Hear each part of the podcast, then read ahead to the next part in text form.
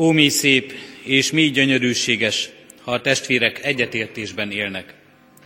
Kegyelem néktek és békesség Istentől, ami atyánktól és az ő szent fiától, az Úr Jézus Krisztustól. Amen. A gyülekezet foglaljon helyet, és Isten tiszteletünk kezdetén testvérek, a 485. dicséretünket énekeljük, a 485. dicséretünket minden versével, mind az öt versével énekeljük el, majd utána hallgassuk meg a Kecskeméti Végmihály és a Lakó Sándor zenekar közös szolgálatát, egy bakkorát.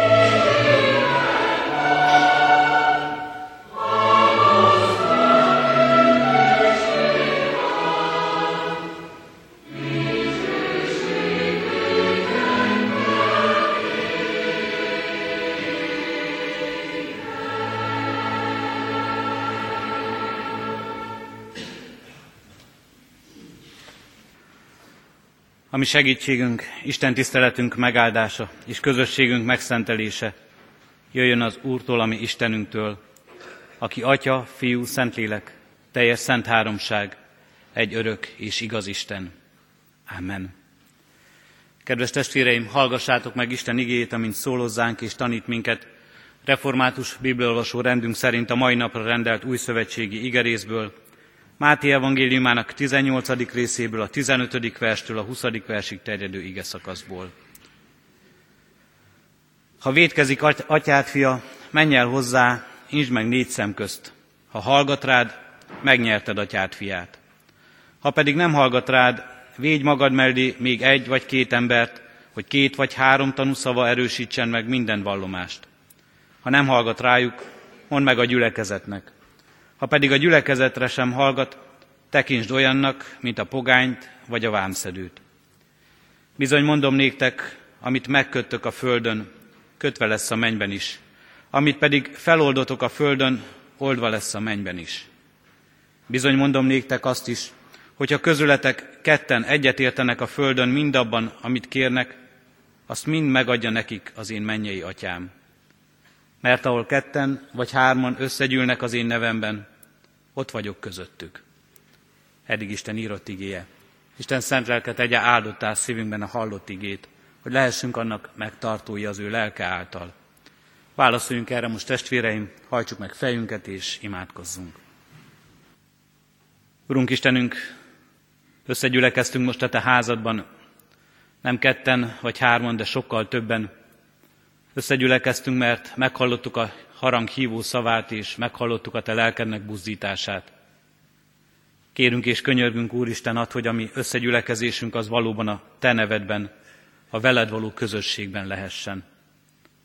Ne csak emberi kíváncsiság, ne csak valamilyen félre értelmezett kötelesség tudod hajtson minket, hanem a veled való közösség utáni vágyakozás.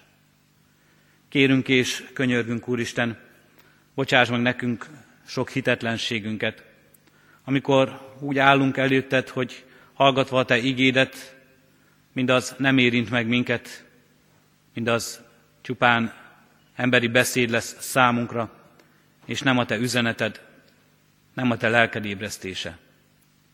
Köszönjük, Urunk, azt a nagy türelmet, azt a végtelen kegyelmet, amelyel napról napra megszólítasz és hívsz a veled való közösségbe. Köszönjük, Urunk, hogy sok bűnünk ellenére is, sok lázadásunk, hitetlenségünk ellenére is, Te ma is és most is szólsz hozzánk. Köszönjük, Urunk, hogy nem nézed a mi szentségtelen életünket, nem nézed alkalmatlanságunkat, nem nézed értetlenségünket, és nem tekintesz bezárt szívünkre és fülünkre, hanem Te szólsz és vársz, és hívogatsz minket.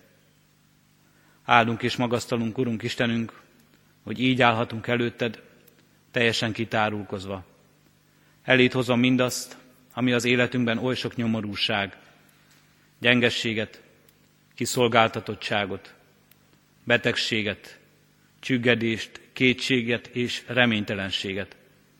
Elét hozzuk mindezt, Urunk, bűneinkkel együtt, és tőled várjuk a szabadítást, tőled várjuk a feloldozást, Urunk Istenünk, mert egyedül csak Te tudod ezt megtenni, hogy a lelkünket szabaddá tedd, hogy hozzád köst, hogy a lelkünk benned békességet, bűnbocsánatot, örök életet, üdvösséget nyerhessen. Hallgass meg, kérünk, Jézus Krisztusért, hallgass meg bűnvallásunkat, és hallgass meg háladásunkat, szabadító Istenünk. Amen. Ige hallgatására készülve testvérek, a 214. dicséretünket énekeljük, a 214. dicséretünknek első és második verseit. Sok nyavajánkban atyánkhoz kiáltunk, így kezdődik az első vers. thank you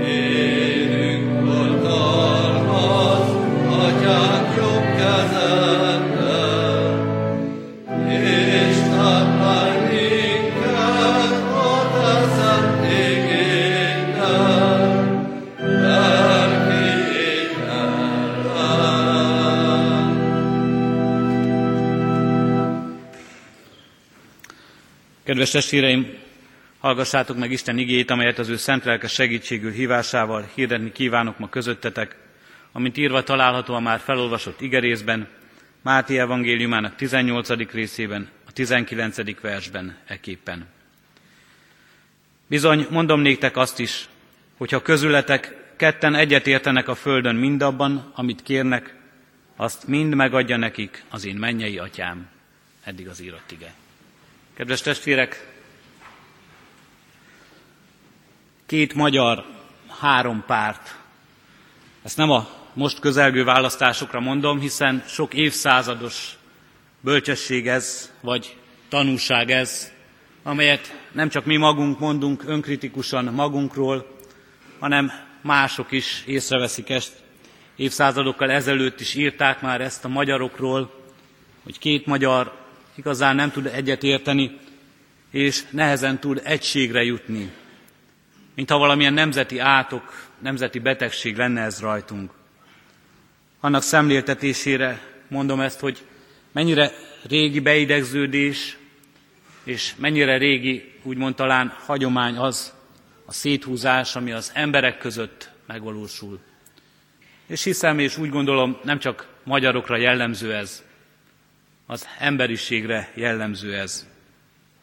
Jézus Krisztus ebben az igében pozitívan arra biztat minket, hogy legyünk egyetértésben is, legyünk egyetértőek. Miután szólt a fegyelmezés keresztény rendjéről, szólt arról, hogy hogyan kell először négy szem közt, majd néhány tanú előtt, majd a gyülekezet előtt megbeszélni a konfliktusokat, és hogyan kell azokat, és hogyan lehetne azokat feloldani a gyülekezet rendjében. Szól a kulcsok hatalmáról, amit megköttök a földön, kötve lesz a mennyben is, és amit megoldotok, ott is oldva lesz. Mindezek után a következő ígéretet tette. Bizony mondom néktek azt is, hogyha közületek ketten egyetértenek a földön mindabban, amit kérnek, azt mind megadja nekik az én mennyei atyám. A folytatásból pedig még azt is megérthetjük, kell -e, hogy valahol mind együtt legyenek azok, akik összetartoznak. Elég, ha ketten vagy hárman összejönnek? Elég, azt mondja Jézus. Két ember már elég, hogy ő ott legyen közöttük, hogy az ő áldása megjelenjen. De fontos kitételek vannak. Jézus nevében kell együtt lenni. Az ő akaratában, az ő akaratával kell egyet érteni. Jézus azt mondja, nem a mennyiség a fontos, nem az, hogy hányan vannak együtt, nem az, hogy hány száz ember jön el, és hány száz ember ül együtt le egy templomban például, hanem az a minőség, amit meghatároz az ő jelenléte, az ő segítségül hívása, a vele való közösség. Sok száz, sok ezer, sok százezer ember is együtt lehet, ha nincs ott közöttük a Krisztus, ha nincs ott közöttük a Krisztusnak a lelke, akkor mindez sohasem lesz Isten tiszteletté, egyházzá, közösségé, az Isten szerinti közösségé. Ha egyet értésben vannak, ha együtt vannak, és az én nevemben vannak, és az én akaratommal vannak együtt, akkor van ott az áldás, akkor van ott, hogy Isten megadja nekik mindazt, amit kérnek. És ez nagyon fontos kitétel. Nem a mennyiség, hanem a minőség számít itt. Nem a résztvevők létszáma, nem az eltöltött idő, nem az akarat kinyilvánításnak a hangossága, hanem a lélek munkája. Kedves testvérek, gyülekezetünkben egy héttel az országos rendezvények után tartjuk, tartottuk most csütörtök, péntek, szombaton a házasság hetéhez kapcsolódó programsorozatunkat. Címe az volt Ajándékok a házasságban. A házasság, mint Isten ajándéka, és a házasságban megnyerhető ajándékok. Mely szintén valami hasonlóról szól, mint az igénk, és melynek szintén hasonló ajándékai és egyik legnagyobb ajándéka lehet az, amelyről az ige is beszél. Mert Isten már a teremtés hajnalán úgy látta jónak, hogy az embernek társa legyen. Nem jó az embernek egyedül lennie. Szerzek néki segítő társat, hozzá illőt, mondta az Úr, és alkotta meg az ember számára a társat. Azt, akivel együtt élhet, és azt, akivel egyet értésben élhet. Két ember kapcsolata, két ember szoros, egy egész életre összetartó kapcsolata, ha egyetértésben vannak. De ebben a kérdésben is, ebben a dologban is nagyon fontosan ott van az emberi kitétel. Mi reformátusok a házasságot nem soroljuk a szentségek közé. Nem tartjuk sákramentumnak. Két sákramentumunk van, a keresség és az úrvacsora, melyet Isten mindenkinek rendel. Minden embernek rendel, aki benne hisz és benne bízik, hogy ezzel éljen. A házasság szövetsége, a házasság kapcsolata nem adatik meg minden embernek. Nem egyformán kapja azt mindenki. Vannak, akik egyedül élik le házastárs nélkül az életüket. Ezzel nem kevesebb az ő életük. Nem válik ezzel értéktelenebbé az életük. Élhetnek ők ezzel teljes életet, de ezeknek az embereknek is fontos a közösség, és fontos, hogy rájuk is érvényes, nem jó az embernek egyedül lennie. A közösséget, a kapcsolatot meg kell találniuk, és fenn kell tudni tartaniuk.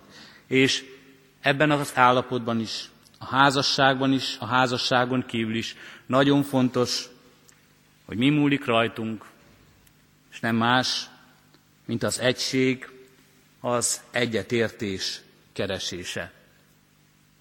Minden embernek fontos, hogy ebben eljárjon. Isten ezt ránk bízza, a mi felelősségünké teszi. Nem kell messzire mennünk a két emberért, akiről az igen mondja, ketten vagy hárman összejönnek a nevemben, én ott vagyok közöttük. Nem kell messzire mennünk, már említettük a férj és a feleség kapcsolatát. De ugyanígy igaz lehet ez szülő és gyermek kapcsolatára, testvér és testvér kapcsolatára, szomszéd vagy szomszéd kapcsolatára, a gyülekezetben testvér és testvér kapcsolatára. Az egyetértés kérdése. Hogyan és mi módon éljük ezt meg, mit teszünk érte, és mennyiben van rajtunk a felelősség, amikor mindez nem valósul meg, amikor mindezt nem tudjuk megélni. Az elmúlt hét alkalmain, csütörtökön, pénteken és szombaton gyülekezetünk lelkipásztorai közül három pár szolgált, nem csak a lelkipásztorok szolgáltak, hanem a feleségeik is megszólaltak ezeken az alkalmakon. Én a mai napig is őrzöm a Bibliámban azt az igéslapot, amelyet 1989. április 27-én kaptam. Akkor a barátnőm írta ezt nekem, ki ma a feleségem, és azt írta erre az igéslapra, ha szeretjük egymást, az Isten bennünk marad, és az ő szeretete teljes élet bennünk. Ha szeretjük egymást, az egyetértésről van benne szó, az együtt gondolkozásról, az egy célról, az egymás elfogadásáról, az egymás felé fordulásról. De miért ne értene egyet az ember? Miért ne lenne ez igaz mindenkor az életében? Mert hogy nem mindig igaz. Mert hogy nagyon gyakran előkerül az egyet nem értés. Valójában az ember úgy él, hogy nem ért egyet a másikkal. Ez a természetes. Nem természetes valójában, mert Isten nem így teremti meg az embert, de azt látjuk már az első bűneset óta, hogy az ember nem tud egyet érteni a másikkal, és ez az ember megromlott állapotának része. A széthúzás, az egyet nem értés, és az a különleges, és az a csodálatos, amikor akár két ember, férfeleség, szülő, gyermek, testvér, testvér, gyülekezetben vagy vér szerint, szomszéd, szomszéd, nemzet vagy nem egy nemzet fiai egyet tudnak érteni. Ez a csodálatos, ez az Isten munkája, ez az Isten ajándéka. A közületek ketten egyetértenek a földön, mindabban, ami hozzám köt titeket, amit kérnek, azt mind megadja nekik az én mennyei atyám, ha ez mind úgy történik, hogy ti ketten vagy hárman az én nevemben vagytok együtt. Tanít minket Jézus. Egyet érteni. Nem olyan természetes ez. Az ember is érzi ennek a lehetőségét, ennek a lehetőségnek a gazdagságát és áldását. És ezért igyekszik erre. Nagy jelszavak az egyetértés köré, az összefogás mellé sodorják az embereket, de ez nem lehet soha olyan, amelyben az egyik ember ráerőszakolja a másikra az akaratát. A szülőfalum mellett, egy másik faluban, ahol éltem, volt egy termelő szövetkezet, egy TS, amelynek ez volt a neve, és nagy fémbetűkből kirakták a bejárathoz egyetértés. Azt hiszem talán ez a 23-as számú ilyen termelő szövetkezet volt. Nos, ahogyan a nagyszüleim elmesélték, mindenre épült az a közösség, csak nem az egyetértésre. Minden volt ott, amikor létrehozták az egyetértés termelő szövetkezetet, csak nem egyetértés. Meg is pecsételte talán a sorsát ez a dolog, de mi nem csak ebben érezhetjük, és nem csak a történelemből láthatjuk ezt, hanem a saját bőrünkön is tapasztalhatjuk. Mit jelent az egyetértés áldása, és mit jelent az egyet nem értés, az egyet nem értés emberi felelőssége. Gyülekezetben, most is majd az apostoli hitvallásban, ebben a közösségben gyakran valljuk meg a szentek közösségét, a szentek egyességét. S hitvallásunk is beszél erről, a Kárténk 55. kérdése, mit értesz a szentek egyességén? Először, hogy minden egyes hívő, mint tag, az Úr Jézus Krisztusnak minden ő javainak és ajándékainak osztályrészese. Továbbá, hogy kiki kötelességének ismerje, hogy Istentől nyert ajándékait készséggel és örömmel a többi tag javára és üdvösségére fordítsa. Mit mond a KT? Minden egyes hívő, mint tag, az Úr Jézus Krisztusnak minden ő javainak és ajándékainak osztály részese. Ezt gondoljuk? Valóban egyetértünk abban, hogy mindenki ugyanúgy, ahogyan én, a Krisztus választotja. Mindenki, aki őt Úrnak vallja ebben a világban, ugyanúgy, mint én, a Krisztus áldásaival él. És mindenki ugyanúgy részesülhet az ő ajándékaiban, mint én, és nincsenek ebben kivételek, nincsenek ebben különbségek. Valóban ott van bennünk ez a nagy-nagy elfogadás, ami az Istenben van, hogy egyformának tekintünk mindenkit, mindenki mást, rajtunk kívül lévőt, és egyformán tudjuk szeretni, elfogadni és befogadni. Kedves testvérek, még ha sokszor így is gondoljuk, nem biztos, hogy meg tudjuk ezt élni. Nem biztos, hogy a gyakorlatunkban is megvalósul ez. Sokszor minket is ér az a kritika, hogy nem tudom, vagyunk elég befogadóak, nem tudunk mindenkit egyaránt, egyforma szívvel fogadni és helyet adni mindenkinek. Valljuk meg őszintén, vegyük észre és nyíljon fel őszintén a szemünk erre, és valljuk meg Isten előtt ezt bűnbánattal. És azt mondja a kátink, Kiki kötelességének ismerje, hogy Istentől nyert ajándékait, készséggel és örömmel a többi tag javára és üdvösségére fordítsa.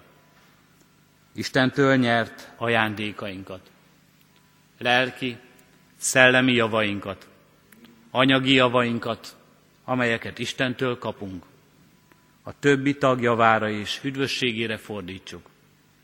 Ne tartsunk abból meg önző módon semmit, semmit sem magunknak. Semmiről se gondoljuk, hogy ez csak nekünk adta Isten, ez csak a miénk. A lelki javainkból, a szeretetünkből, az elfogadásunkból, az odafordulásunkból, és minden más javunkból, amelyet Istentől kapunk. Vajon megvan-e így bennünk a szentek egyessége?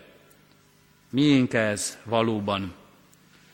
Tartsunk önvizsgálatot, és tartsunk bűnbánatot az Isten előtt. Azt mondja az igénk, egyet értenek a földön mindabban, amit kérnek, azt mind megadja nekik az én mennyei atyám. Amikor ezt az igét olvasom, mindig ez a csodálatos lehetőség ragad meg. Mindent meg lehetne kapni ezen a földön. Minden a miénk lehetne. Minden, amit kitalálunk, minden, amit kérünk, hogyha egyet értenénk, ha csak ketten egyet értenünk, micsoda lehetőség, micsoda távlatok. Miért nincs még itt e földön a világ béke? Miért vannak még szegények? Miért vannak még betegek? Hát nem imádkozunk eleget? Hát nem értünk egyet abban, hogy legyen-e földön békesség? Hát nem értünk egyet abban, hogy ne legyen betegség is, szegénység is, nyomorúság. Hát miért van ez, ha Krisztus ezt ígéri, és ezt mondja?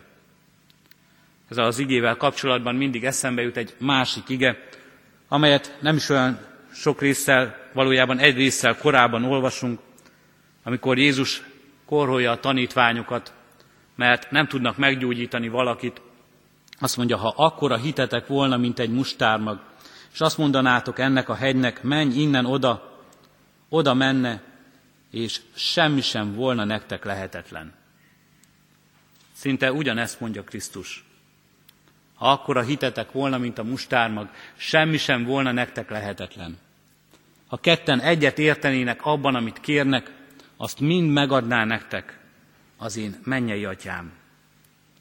Kiben van a hiba? Istenben. Nem tartja a szavát az Úristen. Van hitünk.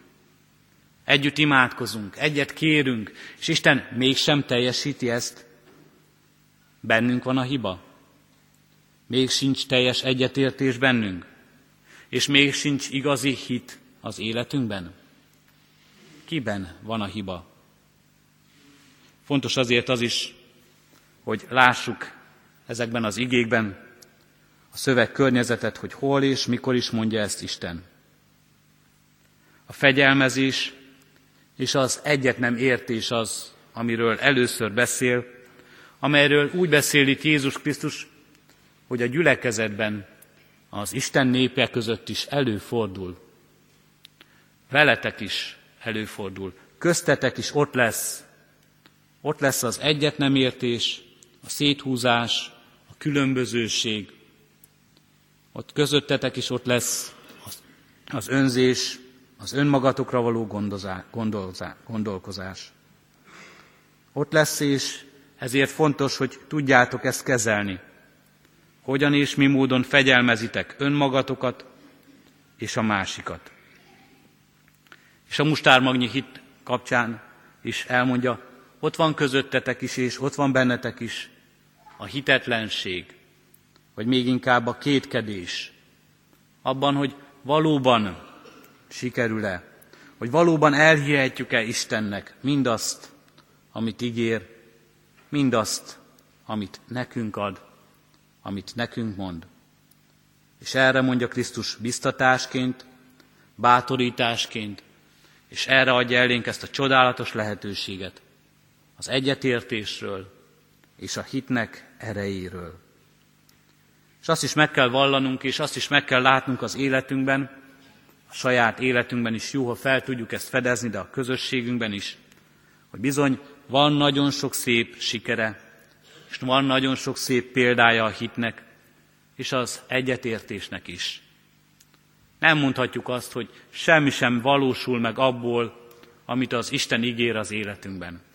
Hogy semmire nem vezet a mi hitünk, és soha semmi eredmény és áldás nem származik abból, és ezért vagy magunkat, vagy az Istent kell korholnunk. És nincs semmi, ami megvalósulna, és megvalósulhatna ebben a világban, mert soha nem fogunk tudni igazán egyetérteni. Hány is hány szép példája lehet ennek. A hitünk gyümölcseinek és áldásainak. Hány és hány szép példája lehet az egyetértésnek.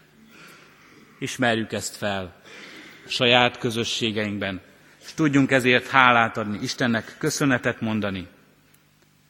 A legkisebb közösségben is, férfeleség, házastárs kapcsolatában, szülő-gyermek kapcsolatában, testvér és testvér kapcsolatában. Hányan és hányan élhetik ezt meg itt, ebben a gyülekezetben is.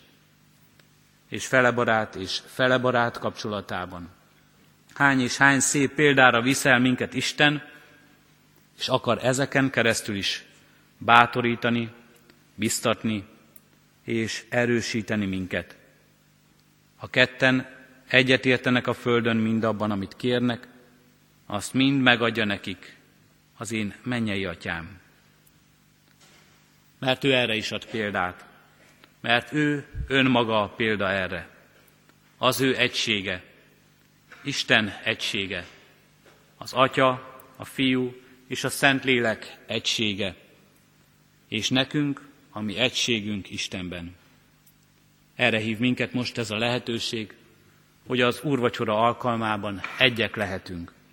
Egyek lehetünk Istenben, a bűnbánat tartásunkban, abban, ahogyan megvalljuk, hányszor és hányféleképpen nem voltunk az egyetértésnek eszközei és támogatói, hányszor és hányféle módon voltunk kétkedők és hitetlenek az Isten ígéreteinek megtagadói.